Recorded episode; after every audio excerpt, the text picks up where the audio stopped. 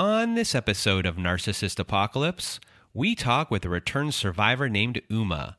And Uma is currently battling post separation abuse from her narcissistic ex. It's a story of custody, fear, toxic parents, single moms, invisible abuse, and the broken system.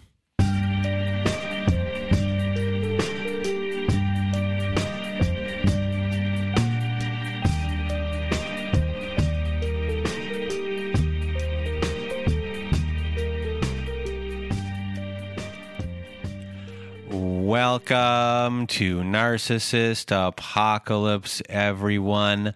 I am Brandon Chadwick, and with me today we have the return of Uma. How are you? I'm all right. How are you doing? I'm doing well. And if you want to be a guest on our show, like Uma is today and was in 2020, please do go to our website at narcissistapocalypse.com. Top of the page, there's a button that says guest form. Click on that button. It takes you to our guest form page. Please read all of the instructions and then either send us an email at narcissistapocalypse at gmail.com or fill out our guest form and press the submit button. And today we are going to be talking to Uma and Uma was on our. Uh, did I say 2020? You were in 2021 on uh, March 22nd, 2021. That episode was titled Uma and Fleeing the Physical Abuser. And uh, people should go. I'm going to leave the link to that episode in the show notes, so people should go and uh, listen to that episode uh, first. Uh, I think because this is going to be you know a continuation, and this isn't a normal follow up. Really, we're going to be talking at pretty good length here of a lot of stuff that has happened since uh, we recorded together, and you, you and I have kept in constant contact uh, throughout that time. And, you know, one of the biggest things I remember from the episode, I will never say it properly or remember it properly. And I didn't write it down uh, when I should have because I should be more prepared when doing the show. But sometimes but sometimes i am not but you know it, it, was something along the lines of like you're a valkyrie yeah. um you know and, and, you're and you're kind of going to rise out of this and for a specific per- period of time, there was a, a, this hope that was happening and things were changing uh, with your situation. And all of a sudden, it was then kind of taken away and things got progressively worse from from there and talking to you often i'm amazed at how you are still here um, how you are still functional, how y- you have time to do anything and even time to do this to to talk to me. And when it comes to specifically uh, single moms out there who have to fight against someone who has money and who has funds that you don't have and is fighting a system that is not working for you. And that is not just the court system and, uh, you know, the custody type of system, whatever's kind of going on there. But we're also talking about a system in place to provide uh, mental health um, stuff for you, stuff for your child uh, people answering phone calls and no one understanding your situation. And you do have a little help, but at the same time, that help is not helpful. Um, and you, as people will hear more of, you know, you also don't have um, the best parents in the world. So they are helping, but at the same time, it's very difficult situation. So, before we begin, just to give people a little bit of a catch up if they don't remember you and haven't gone to listen to your uh, previous episode, uh, Uma here was born in a small southern town. And where you're from, you get married and you honor your uh, husband, and the husband makes the decisions. And Uma wasn't someone that really subscribed uh, to that, and but that was still in part of her uh, programming. And eventually, Uma went off to be a performer, singer, actor and was doing these touring shows. And she was in her early 20s and she had just left college. And everyone thought that she couldn't go and uh, make it on her own, that she couldn't be an independent person. But she went out and uh, she did it. And eventually, at an acting gig, she met her ex husband, who ended up being her abuser. He was a very charming, talented person who was future faking and saying that they wanted a family, that they were a family man and uh, you know they had a very quick wedding and as soon as the wedding occurred things changed immediately after. There was rage there was neglect uh, belittling uh, you know there's screaming insulting there was berating going on. Uh, intimate partner violence eventually did happen as well financial abuse isolation and her ex just took everything out on her. And eventually, Uma had to uh, flee the state that she was in. And that was kind of where we were at the end of uh, the last episode and what was kind of going on in her life at that time was they were about to be going into uh, custody. So that's kind of where things were were left off. So for this episode that you're about to hear with Uma, we will be talking a lot about feelings. Uma is just going to be a quote machine. Also, as well, Uma has a dark sense of humor and is a laugher. So we will be going from you know laughing to some serious things back to you know laughing and for a lot of you you might not like that just know that i've known uma now for two years and that we have an established relationship and we're comfortable with each other. So please try not to be offended uh, with how these things will be going back and forth from these se- very serious things to some light-hearted kind of stuff uh, pretty quickly. And that's just the nature of our relationship and meeting someone where they are. And also, a very big trigger warning in this episode. We do discuss physical abuse in this episode. We do discuss graphic uh, depictions of sexual abuse and sexual um, assault in, in this episode. And as well as, how do I describe this?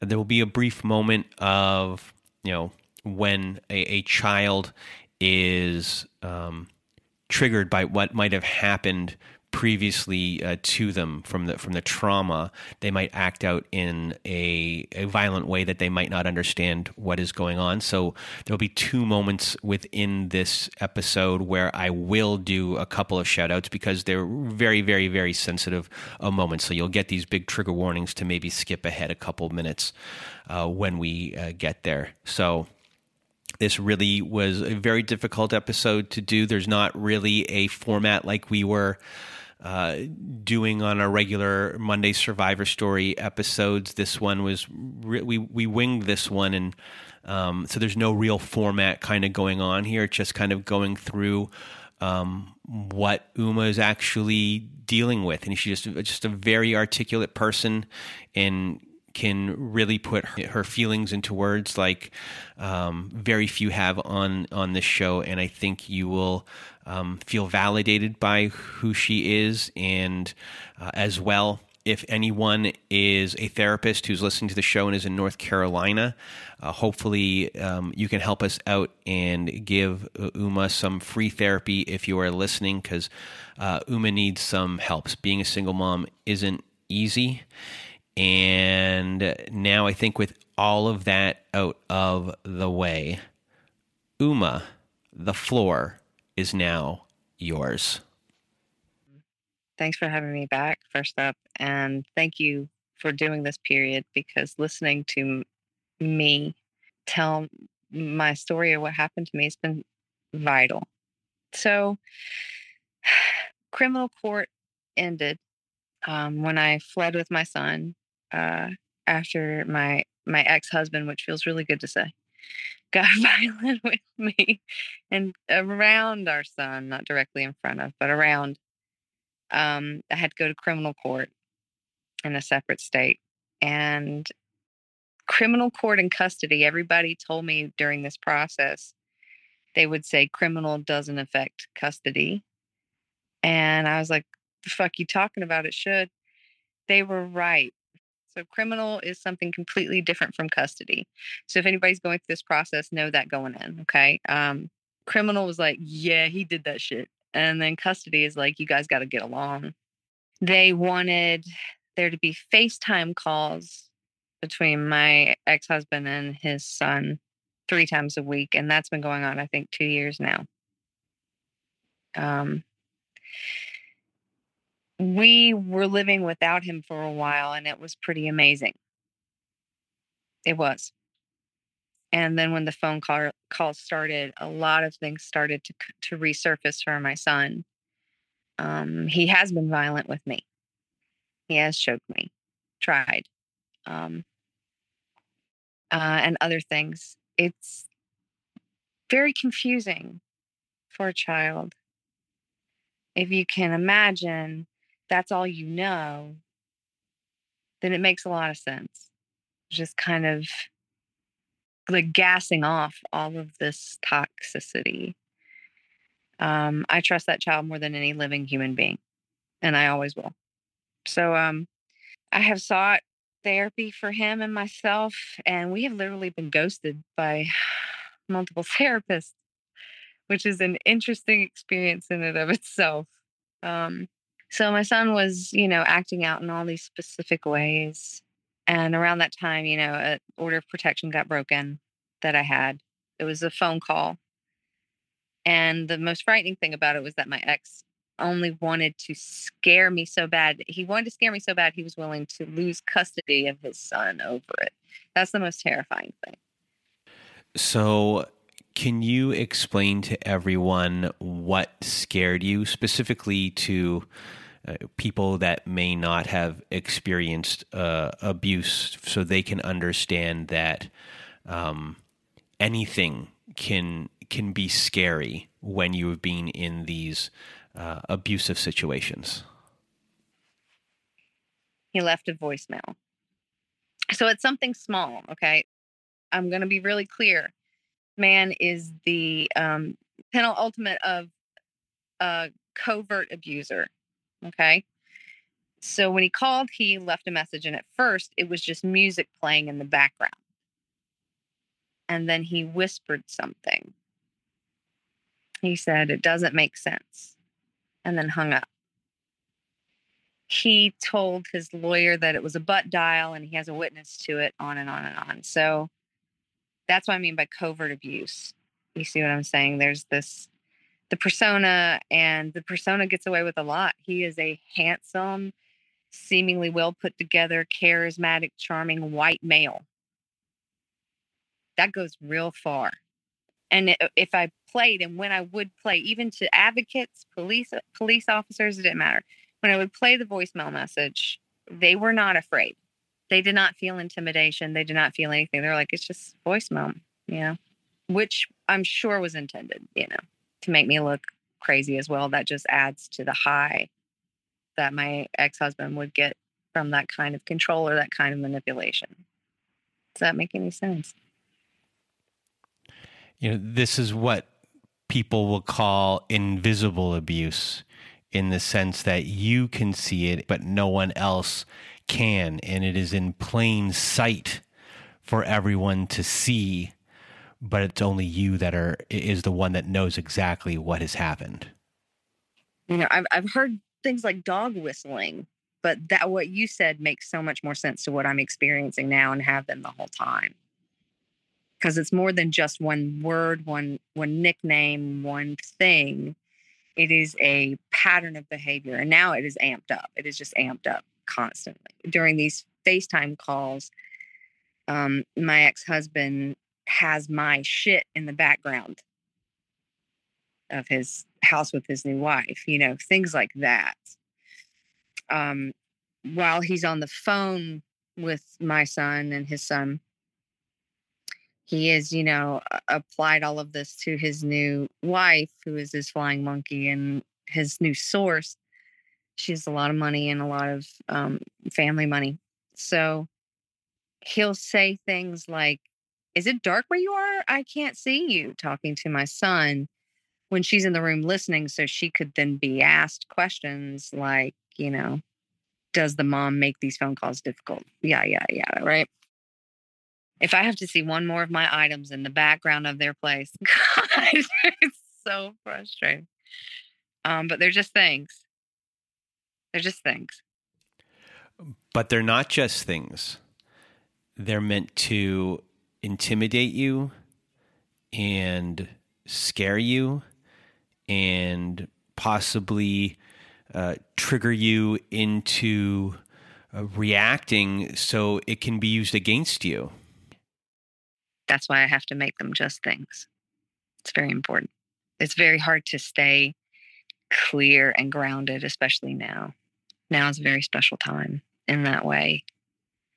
So they have to be just things.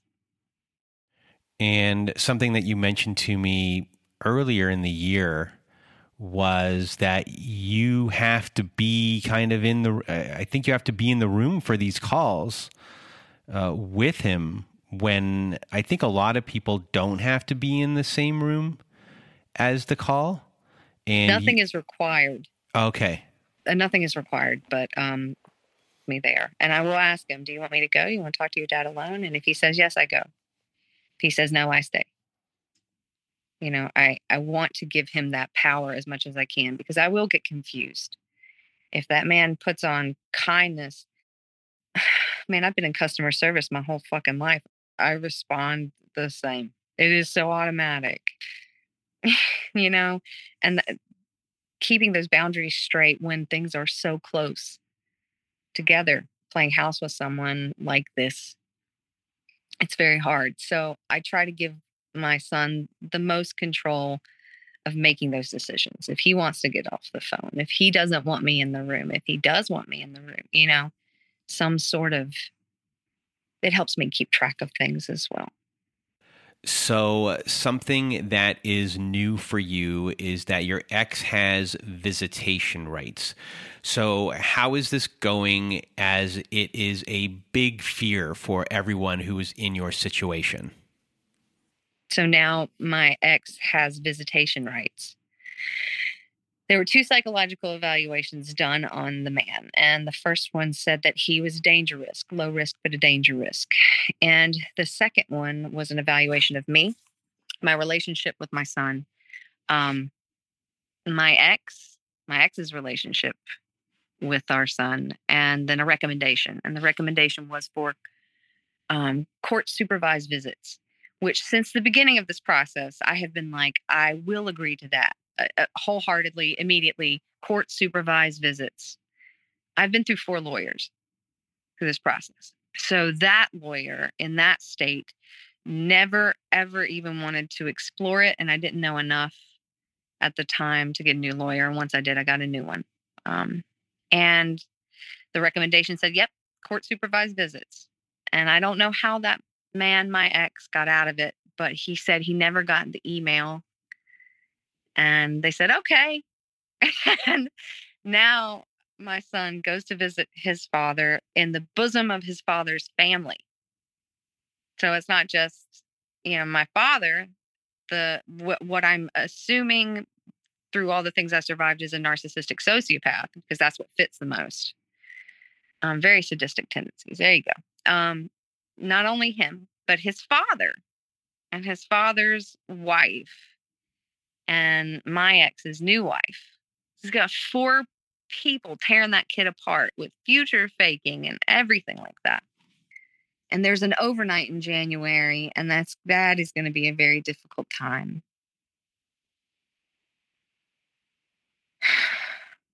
Custody is supposed to happen in February.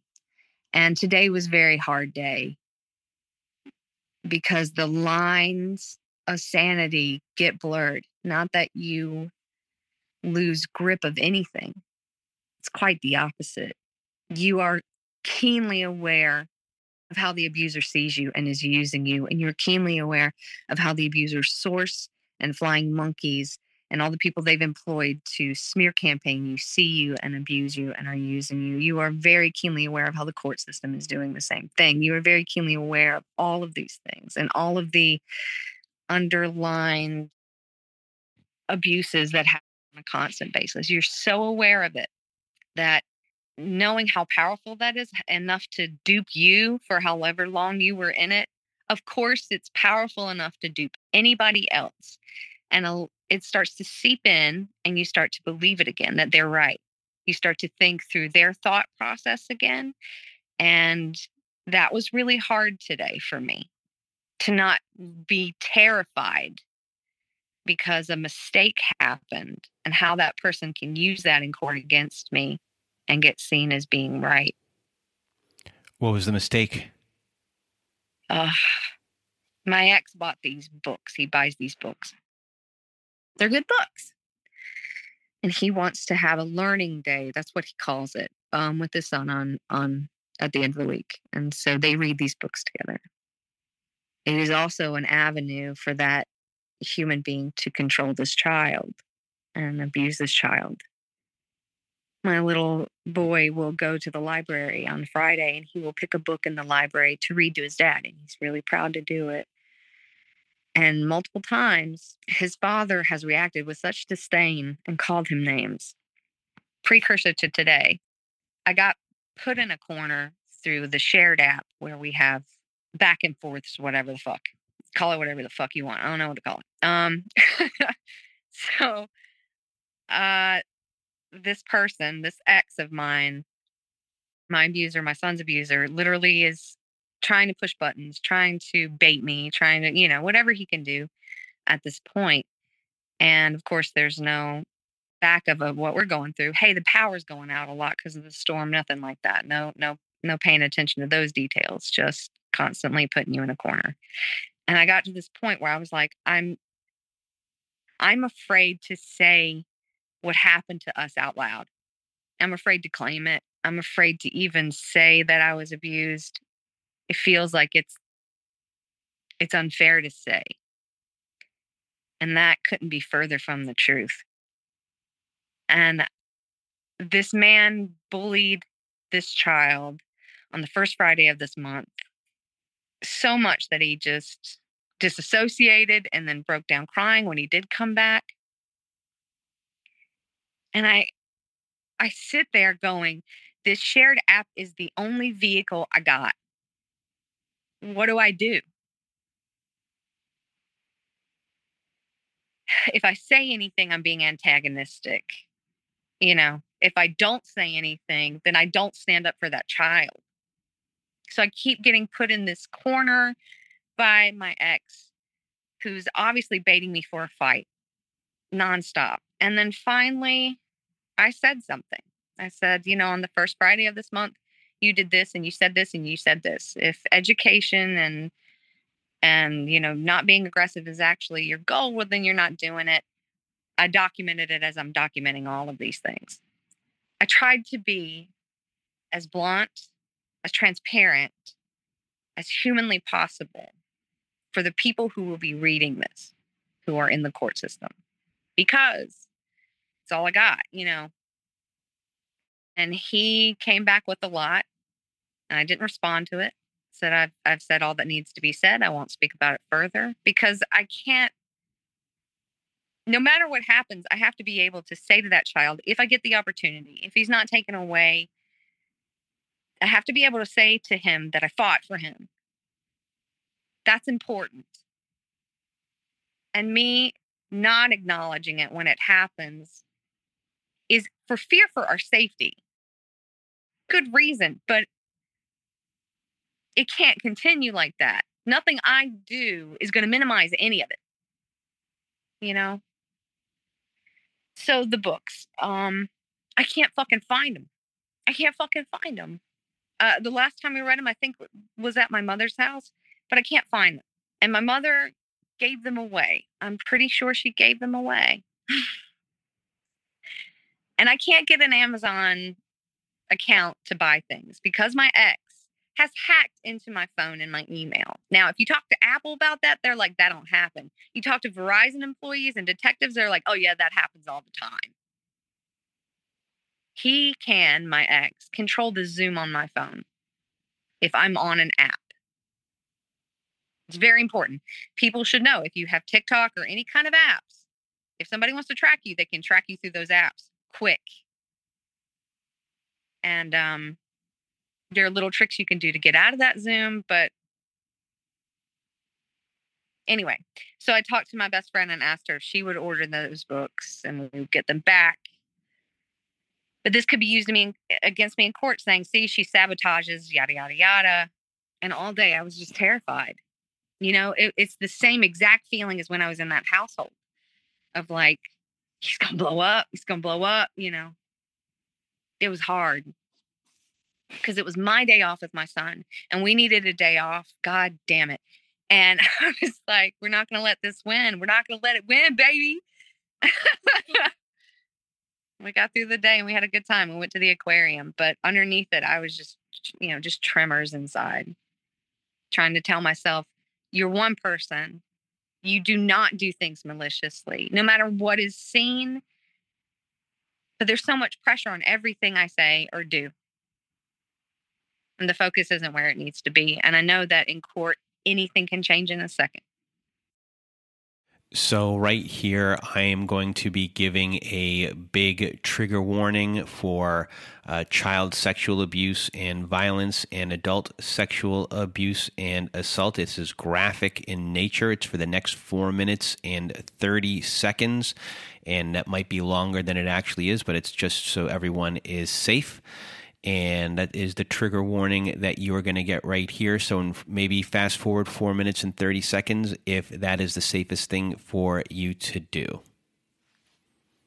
And there's a lot of things that have come to light this year that I didn't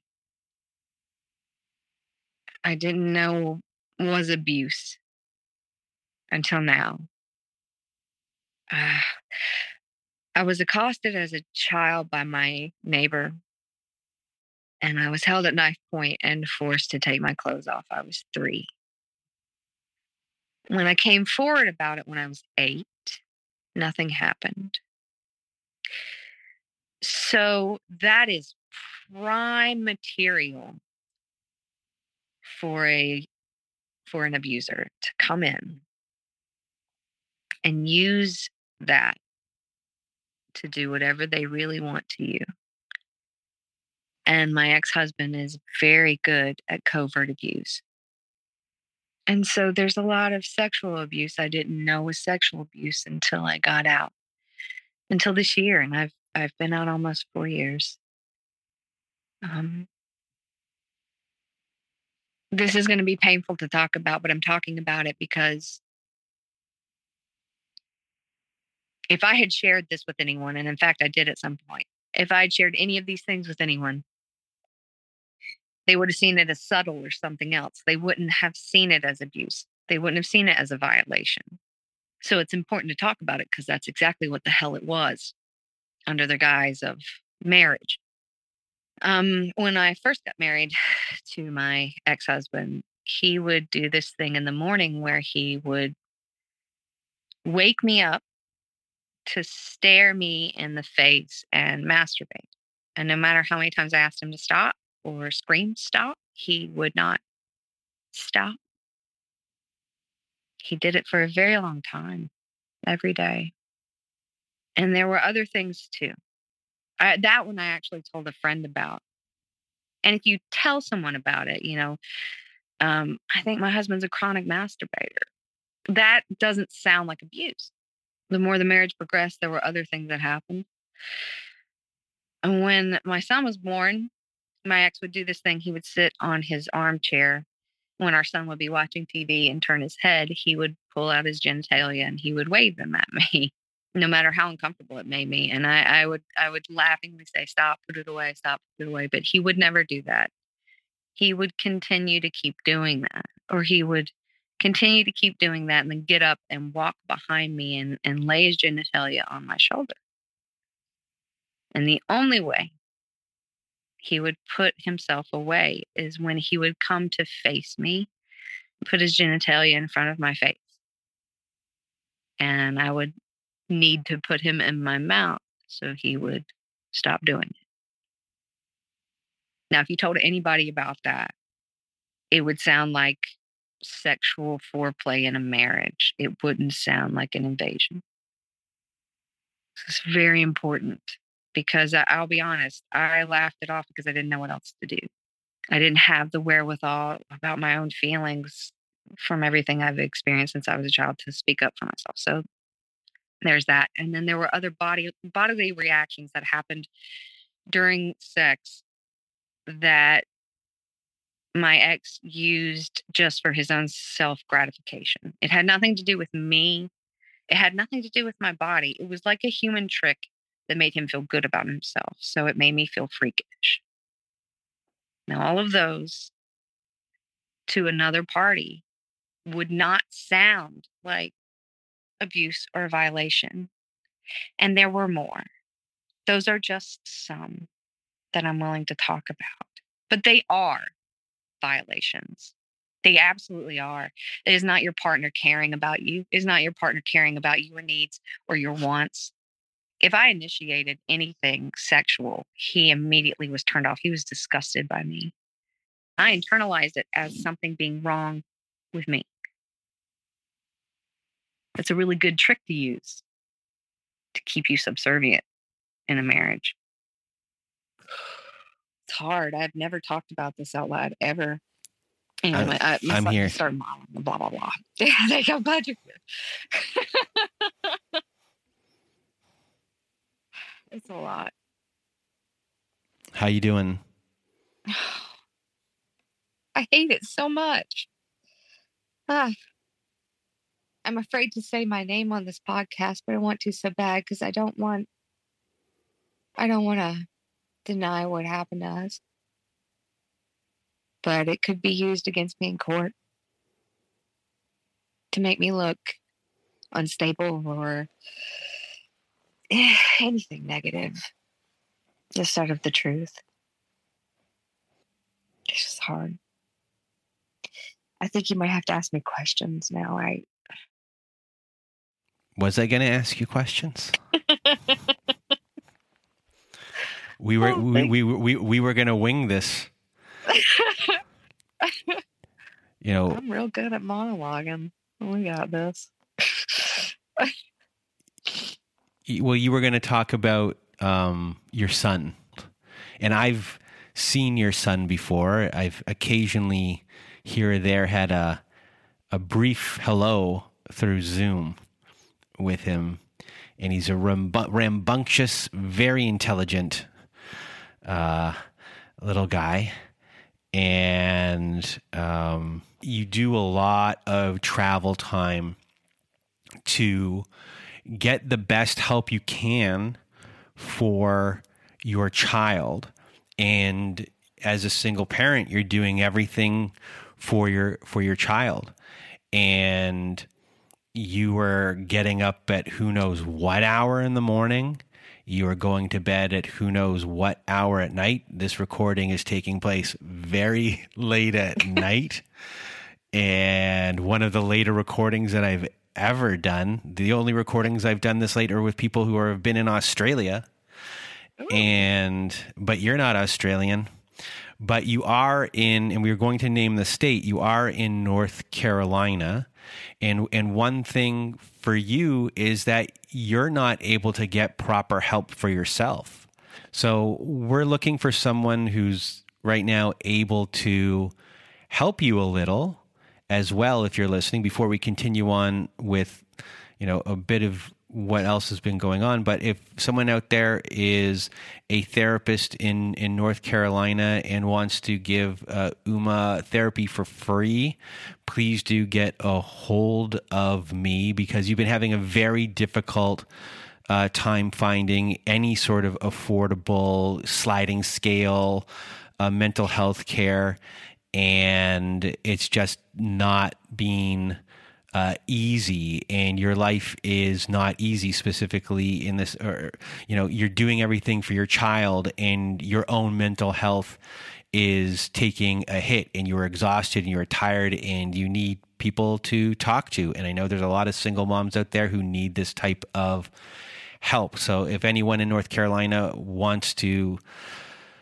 you know take on uma here as their client. She's uh, I got her. She, I'm endorsing her as a really good per, as a really good person. Um, who, who, Go ahead. I'm who, not ashamed. who who who who laughs in the face of tragedy because it's much easier to do than crying. But um, so you know, as far as your struggle goes, you before we get back into other things, you know, I guess try to kind of explain to people, you know, what your day to day is really, like how you're functioning and um, what you do for your child when you don't, you know, you, don't really have any time for you. Being with him just like renews my soul. And um it's hard to to not dwell in the thoughts of is this the last month I'm gonna get with them? Is this all of that baggage. I don't know when and I don't know where, but I I turn it off as as constantly as I can and practice has helped. So when I'm with him and I and that thought creeps up, I'm like, nah, fuck you go. And it does.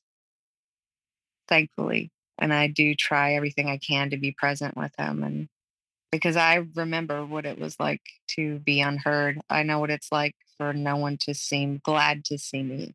I know what it's like to be ignored and emotionally neglected. And I know how heavy that is. And while I'm with him, by God, I can't do much else, but that's what I'm going to do. For me, it is it is remarkably devastating to see how I neglect myself in such a dangerous way. How that is what I'm accustomed to, accustomed to. How that is actually my comfort zone. And that's how I've lived my whole life. And now I see it all, and that's very unsettling. So practice small things. We're going to brush our teeth every morning and every night. It's going to be okay. We're going to brush our teeth every morning, every night. And when I do hit this point of overwhelmed and, you know, intrusive thoughts happen, I say out loud the only real mantra I've ever really adopted show me how much better it gets. Show me how much better it gets. And I will say it over and over and over and over again until those feelings go away and I can stand up. Um, my day to day, I have a job that is not my identity, which is awesome. Do that. Um, it's helped greatly. Um, I wake up, I go to this deli at, at, at, the beach. I tell people we don't have enough fried chicken, get out. And it feels good. And uh, I do what I do. And then on Monday, Wednesdays, and Fridays, my son has conversations with his father. And right now they're happening at my mother's place. So I will drive like an hour back, uh, do dishes if I can real quick, or grab some things from home and then go over there for the phone call. And then we'll eat there if my father brought pizza.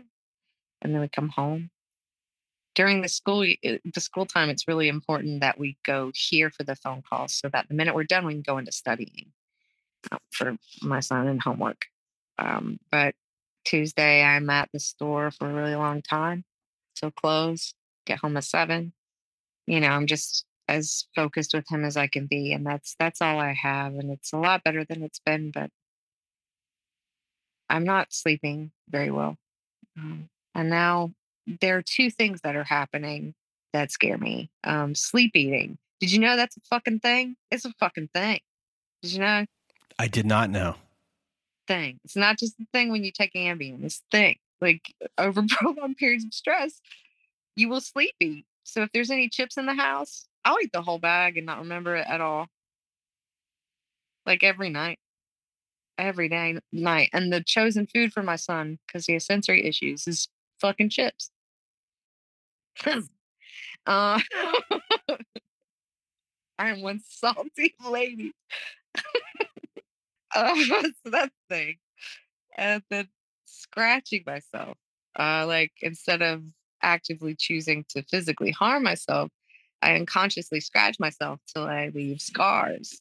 Not small ones, big, gigantic scars all over. Don't know I'm doing it. Don't know what's happening. Happens in my sleep. Wake up, scarred for life. Those are happening. Uh, the brain fog is not nearly what it has ever been. Um, but yeah, it's just threats and harassment all the time. And then this pretending to be kind to this individual, Ramos Gillis. It's very hard. And it is getting to me a great deal. It's so hard now not to just say, okay, bye, fuck you, get off your phone. You know, like it's really hard to not just, just because I can't take that middle much longer. So, where do you want to go from here? How about we go to Aruba?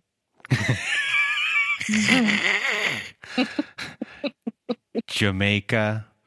Ooh, I want to take you to Bermuda, Bahama. Come on, pretty mama. Key Largo, Montego. Baby, why don't we go down to Kokomo? We'll get there fast and then we'll take it slow. That's where we want to go. Way down to Kokomo. That was that was delightful. I hope you enjoyed that. so when it comes to you know custody and everything that's about to be uh, coming up, um, as far as things that have worked so far in like the background or the things that you struggled with on your way to getting there, uh, what's been, I guess, the biggest difficulty uh, for you? Uh, what are the things that you've learned so far?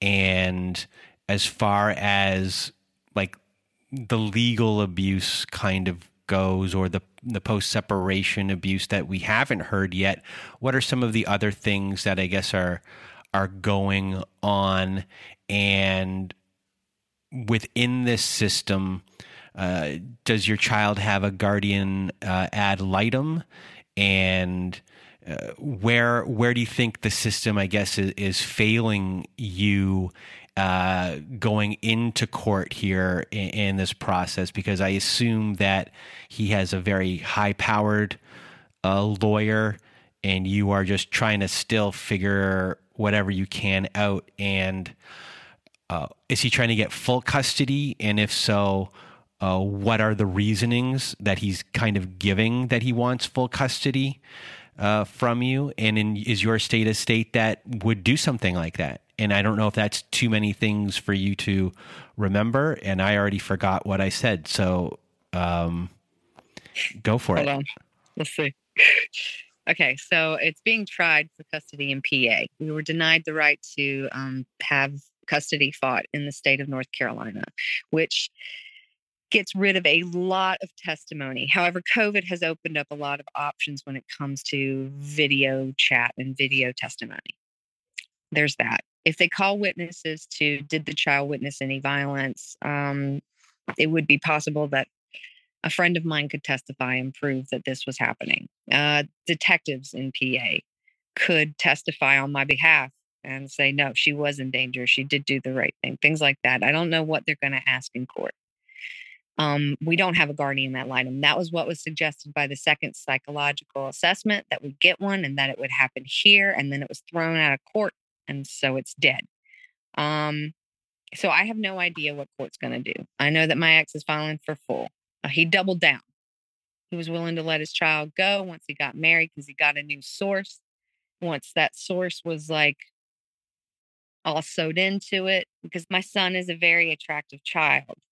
Anyone would be drawn to claiming him as their own if that image appeals to them. So the new source has doubled down wanting this to happen as well. And now they are building a, a case against me. So by me not having these books, it makes me look just like they want me to look. There's a lot of things that could prove that wrong grades, so on and so forth, things like that. However, I have no idea what's next. I can't tell you.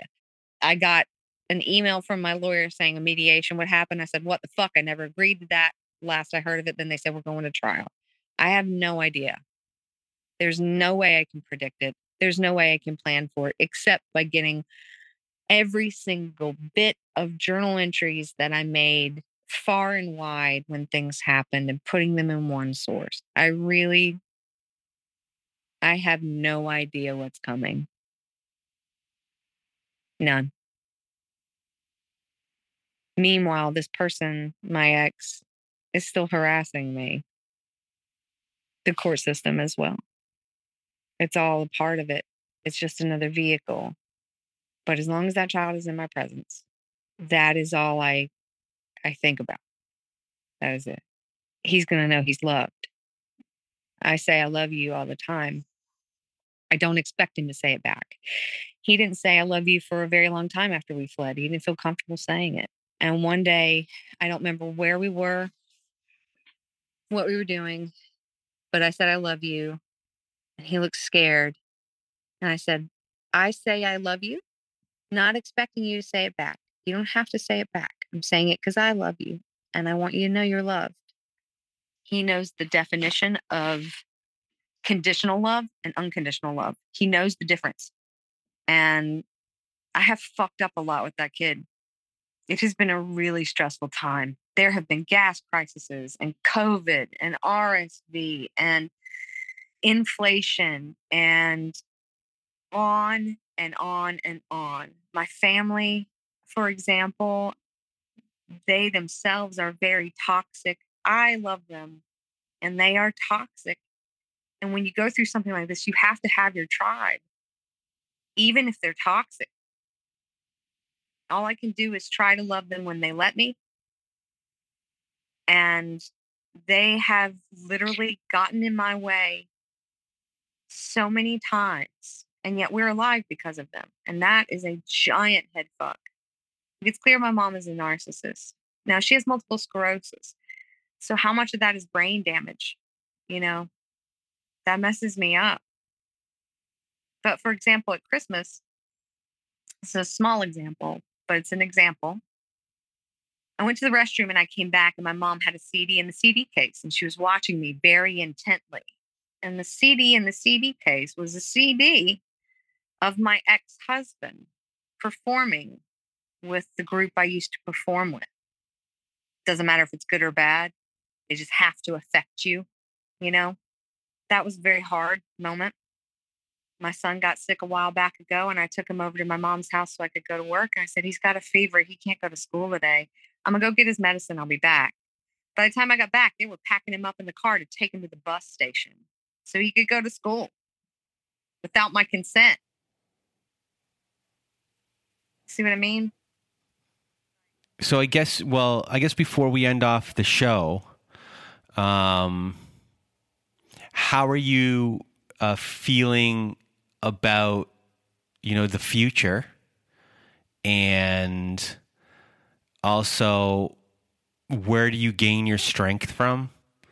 Obviously, healing is you know not going to be really possible at the moment Wow. Uh, no, like you're you're still in a war. Like every day is a war for you. And you're just trying to you know, you're playing you're just trying to get away from bombs that are dropping and then you're hoping you can get some offense in there somewhere, but you're really just you know, on the defense or just kind of still you're you know, you fled, but you're still fleeing. And yeah. that's the hardest part, sweetheart that. And that keeps crouching back more and more and more. I give up anything to get out of there, but I'm not out of there, and neither is that kid. That's the hardest part. So much was already taken from us. My child, I remember when we were in the safe house that first month because we were advised to go there. You know, they were like, look, your ex knows where you are. He knows your family's address. You need to get out. You need to go to a safe house. So we were there for about a month. And during that time, it was recommended to me to potty train my son. No daycare would take him till he was potty trained. So the last person who was with that child when he tried the potty and then never went back to it was my ex. Um, and I never really knew what happened. So I, I was like, okay.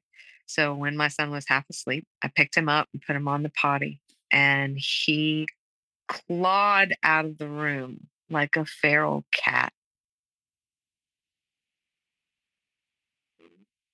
Like an animal. And he did that for a year and a half. Something terrible happened to him. He ripped a metal shower bar out of a tiled wall when he felt cornered.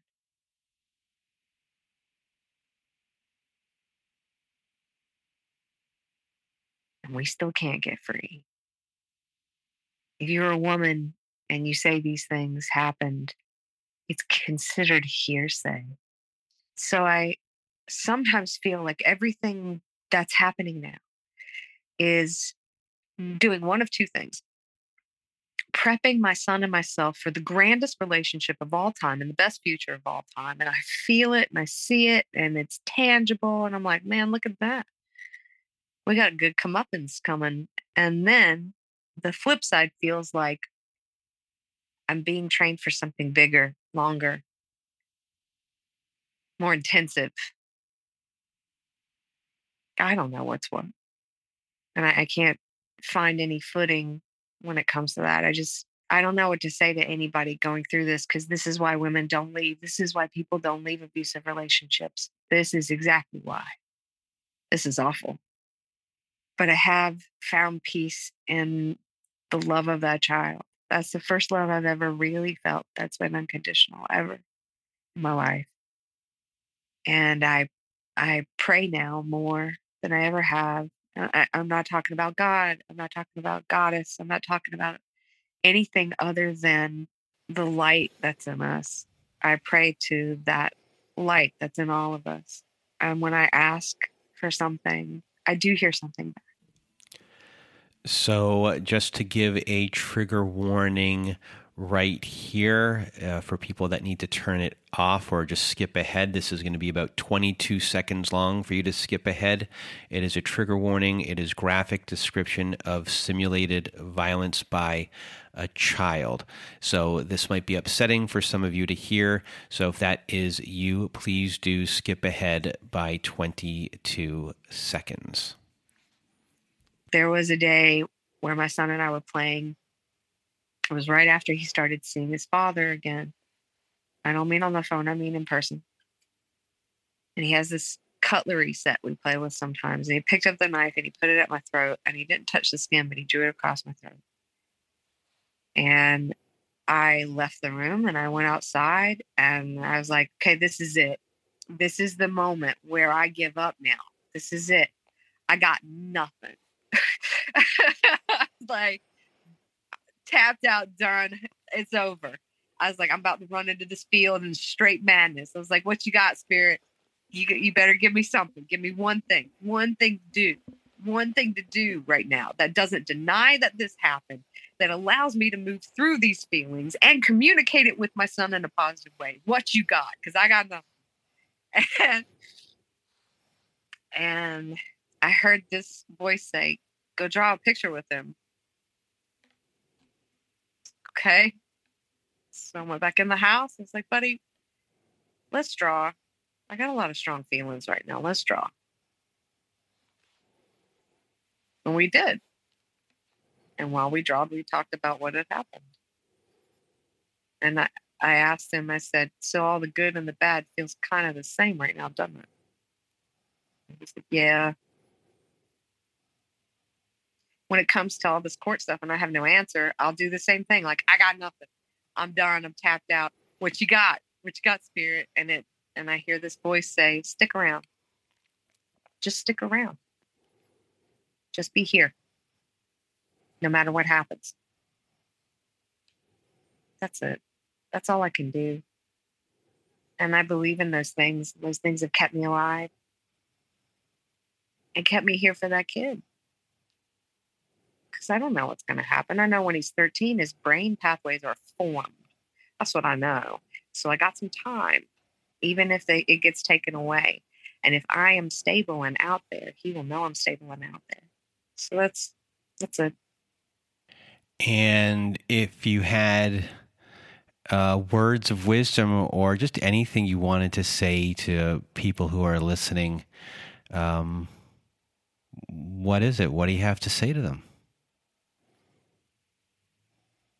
The light inside of you is worth saving.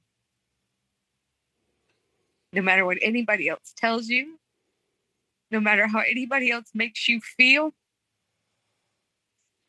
if it takes you your whole life to find that light in you, to trust it and believe in it, even for a couple of hours before somebody else destroys you, it is still worth it. It is still worth it. Don't deny yourself that right just because other people did that. And you're not the only one. You're not the only one that wants this all to be over so bad you'll do anything, including unalive yourself, but don't. There is more on the other side. There really is. I'm not saying that so I believe that there is. Just ask to see how much better it gets, and it will. And I love you. I don't know you, but I love you. And you're worth love.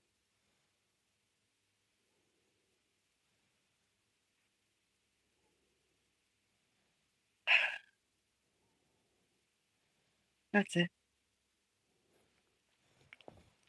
That was the best words of wisdom we've ever had.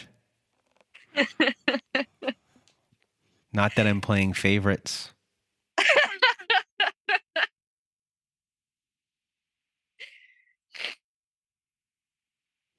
You're going to help a lot of people today for a second for a second time. And I know that's what you wanted to do. You're you're worth it. You've been a good friend to me, to the show, to uh, to Autumn if Autumn is listening. I love you, Autumn. And I just really want to thank you for doing this because I know how difficult this is. Uh, specifically, this was a, not easy stuff to talk about today. And I know you had the shakes a little, and that we really didn't have that much of a plan of how we were going to do this. And I, you know, you again, you did like a really tremendous job, and you're able to articulate yourself in a way that not a lot of people can. And to talk about your feelings, and you talk about tough things and you do it in a very articulate and eloquent way. It's and... the light inside me, bro.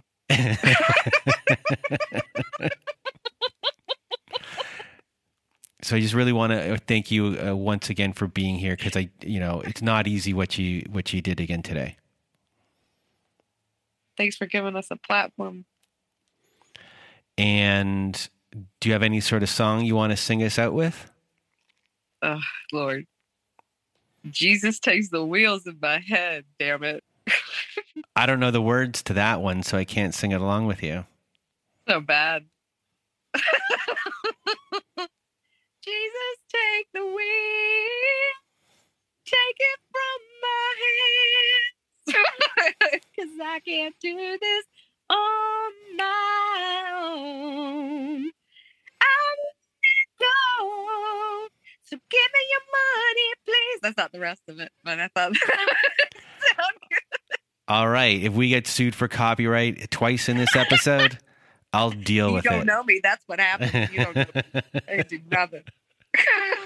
So, uh, for every everyone who's listening, who's a therapist out there, if you're in North Carolina, uh, and and you want to help out uh, Uma, please do get a hold of me if you want to give Uma some uh, free therapy that would help out Uma's life tremendously in every single way. You've heard everything that she's going through and dealing with. It's from all sides. And uh, I wouldn't I, I, can't thank you enough if you were to do that. I owe whoever is going to do this big time because I know it's going to happen. So, uh, thank you to whoever writes me, and thank you to Uma once again. all my love, sweetheart. Thank you. Well, thank you, Uma, for being our guest again today. You did a, a, phenomenal job. It's it's really not very easy what Uma did today. So, big thank you to Uma for being our guest. And if you want to be a guest like Uma was today, please do go to our website at narcissistapocalypse.com. Top of the page, there's a button there that says guest form. And when you click on that button, it takes you to our guest form page. There you can read all of our instructions, and please do read all of the instructions, and then either send us an email at narcissistapocalypse at gmail.com or fill out our guest form and press the submit button. And please do send it in in the format that we ask for. A big thank you on that in advance as well. And also, at our website at narcissistapocalypse.com, we have a support group button, and that takes you to our very own safe social network. And on our social network, we have a Zoom meeting that is on Wednesdays, we have a Zoom meeting that is on Thursdays, and a Zoom meeting that is on Saturdays. So we have three Zoom meetings in our support group three times a week. That is, you know, that's a lot of times in one month. That is actually 12. We probably have about 14 meetings in a month out of the 30 days that are usually in a month. Also, there we have our forum board. So, if you want to post on our forum boards to get validation, you can read other people's posts. You can validate other survivors as well. You can get advice on there and just a really good knowledge base for people that are going through the exact same thing that you are. So, please do join our support group. Also, on there, we do have ad free episodes. If you want to join our support group, you'll get ad free episodes on there. And we have episodes that never made it to air as well. And we're going to be building it out a little bit more in the next couple of months. So please be patient with that.